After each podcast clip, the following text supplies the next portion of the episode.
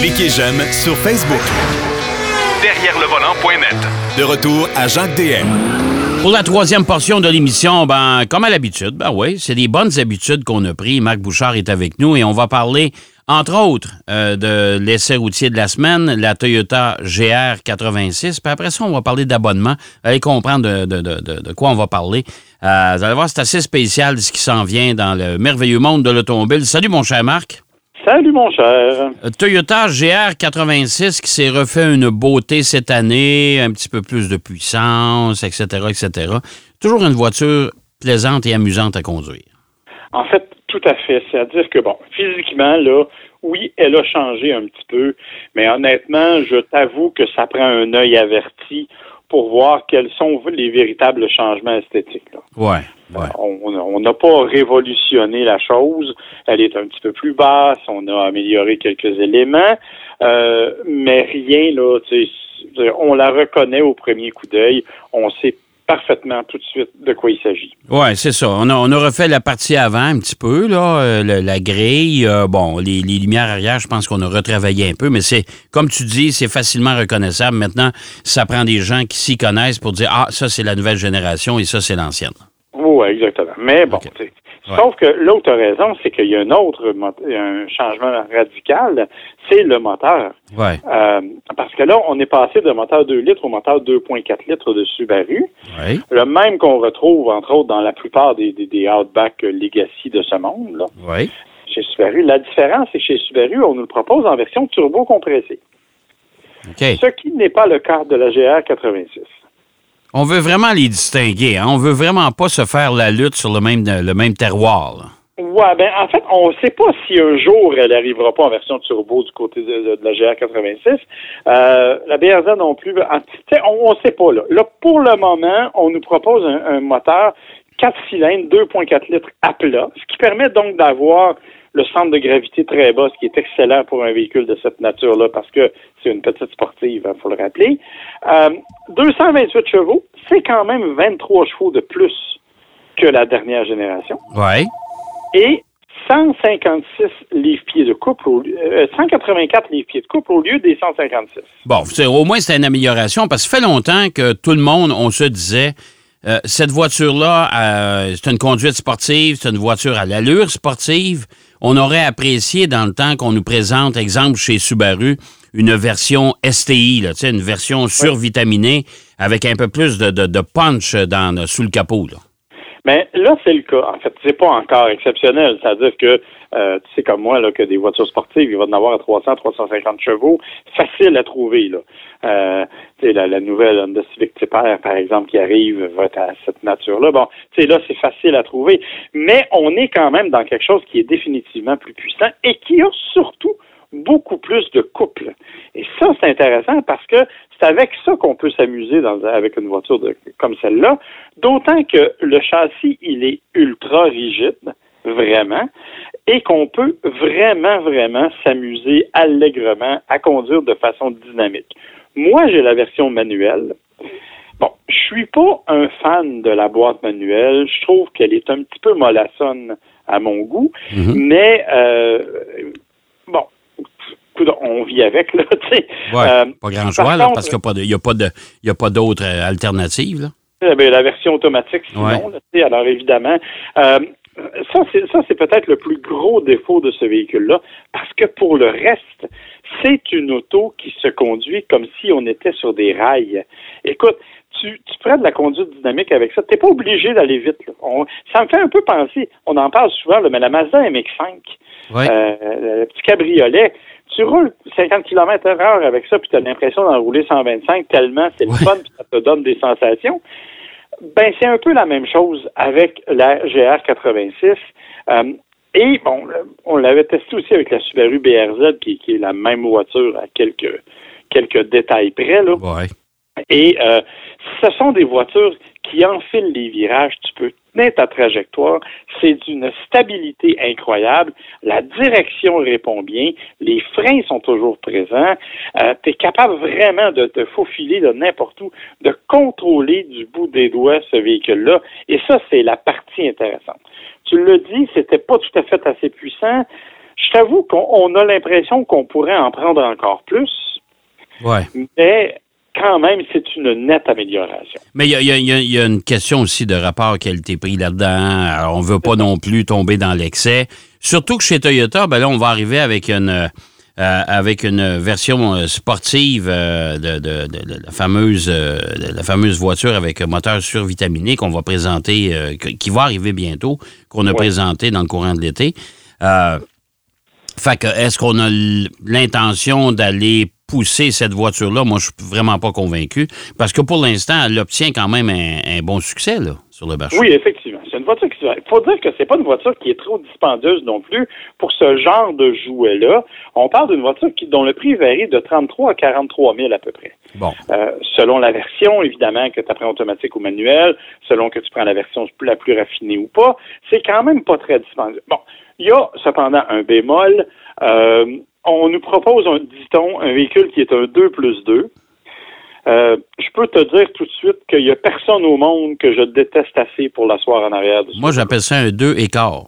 Oh, écoute, c'est ridicule. Sincèrement, là, euh, c'est absolument et totalement symbolique. Euh, d'abord, la façon dont les sièges sont faits, ils sont très, très profonds. OK? Fait que tu as vraiment les fesses en bas des genoux. C'est un peu particulier. Fait que tu as vraiment les genoux dans le front. Mais de toute façon, c'est pas grave parce que les genoux rentrent pas en arrière du siège. Euh, j'ai fait le test avec mon petit-fils qui a 9 ans, puis j'ai pas été capable de l'asseoir derrière. Ah non, il n'y a rien à faire. Moi, moi, je, moi aussi, quand, je l'ai vu, d'ailleurs, avant que tu en prennes possession, j'ai dit, écoute, tes places arrière, là, c'est, on, aurait dû enlever ça puis mettre un peu plus de, de logement à bagage. Ouais, bon la particularité, la raison pour laquelle ça a été créé comme ça à l'origine, et ça doit être encore vrai maintenant, je t'avoue que j'ai pas vérifié, c'est que euh, dans certains pays, notamment au Japon, les deux places coûtent de deux à trois fois plus cher d'assurance que les véhicules quatre places. Ah, ouais, ça peut être une raison, mais tu sais. mais, tu sais, en tout, moi, là, je ouais. Il y, a, des fois où ma femme a une sacoche plus grosse que l'espace qu'il y a en arrière. Non, non, ça, ça c'est une façon, une façon pour Toyota de contourner la règle. Oh oui, totalement. Donc, euh, euh, c'est pas définitivement la meilleure, le meilleur endroit au monde pour aller s'installer. Euh, je vous le dis, il n'y a pas de place. C'est pas, rêver, même pas, même pas de façon euh, occasionnelle pour dépanner. Là, oubliez ça, c'est pas du tout le cas. Ça ne fonctionne pas, c'est pas fait pour ça. puis vous allez juste pogner nerf, c'est la seule chose que vous allez faire. Mais t'as pas l'impression, toi, que je cherchais le nom tantôt, mais c'est la, la, fameuse Corolla, la version la Corolla GR. GR, là, qui, qui s'en vient, là, qui est survitaminée, puis écoute, avec les ailes gonflées et compagnie, là. Euh, t'as pas l'impression que la GR 86 va sombrer? Parce que on s'entend que ça s'adresse à une clientèle qui est relativement jeune. Là, hein? On s'entend que c'est pas nécessairement les bébés boomers qui vont acheter une GR 86. Ils vont aller chercher une Mustang, ils vont aller chercher une voiture américaine, un muscle car, qui va leur rappeler euh, certains souvenirs, mais la GR 86, c'est quand même une clientèle assez pointue, là. Oui, parce que ne serait-ce que de se glisser à bord avec mon ma taille de mannequin, euh, je te dirais que c'est pas nécessaire. Comme je dis régulièrement, c'est plus graisseux que gracieux, là. Oui, oui, c'est ça. Il faut vraiment que tu te laisses tomber à bord parce que c'est très, très bas. Euh, même chose à l'extérieur. quand tu sors, tu es coincé dans le volant. Du côté passager, euh, mon épouse qui s'est aperçue que porter une robe pour sortir de là, c'était pas une bonne idée. Euh, c'est vraiment là, c'est une ergonomie particulière au niveau de la position de conduite. Une fois que tu es installé, ça va super bien, mais effectivement, se rendre à bord, ça, ça prend une certaine jeunesse et une certaine souplesse. Euh, fait que tu as bien raison de le préciser. C'est pas nécessairement la clientèle comme nous qui va se lancer à l'assaut de ce véhicule-là. Et la Toyota Corolla euh, GR risque d'être plus intéressante à ce niveau-là parce que, bien sûr, plus facilement accessible. On verra le prix, cependant, parce qu'on nous promet qu'elle va être beaucoup plus puissante. Euh, on verra quel sera le prix. C'est sûr aussi qu'il faut lui donner à la, GR86 son look. C'est une voiture sport et ça paraît. Euh, elle est stationnée dans ma cour et je peux compter, je, peux dire que j'ai pas loin d'une dizaine de personnes qui se sont arrêtées pour venir la voir parce qu'ils la trouvaient belle au départ. Oui, c'est vrai. c'est sûr que ça, ça a un certain attrait aussi, mais tu as raison de dire que c'est, à mon sens, c'est pas une voiture qui est, qui est, qui est tournée vers un avenir extrêmement prometteur. Là. Euh, moi, je pense qu'effectivement, elle va se calmer un peu au cours des prochaines années parce que il y a toutes sortes de, de problèmes. euh, Puis c'est c'est une voiture de niche. C'est une bébelle. On a beau dire que de 33 à 43 000, c'est pas si cher. Ça demeure une bébelle dont tu te sers uniquement l'été. Euh, dans des conditions particulières, puis comme on le dit, tu peux pas traîner personne en arrière. Ben, c'est un peu. c'est- c'est- écoute, une concurrente à la MX5 chez Mazda, mais euh, avec euh, des, une place symbolique en arrière, puis pas de version cabriolet. C'est tout. Exactement. C'est le même genre de clientèle probablement. Et la MX5, ben sa, sa version cabriolet fait qu'elle attire plus certains, Ben ouais. certains types de personnes. Donc, Ouais. C'est c'est c'est une belle voiture, ça va bien la GR86. Moi, j'adore ça. Je trouve ça super le fun à conduire. Mais pour être tout à fait franc, dans ma course cette semaine, j'ai la GR86 et j'ai encore la Mazda MX-30 avec laquelle je fais un test un peu plus long. Là.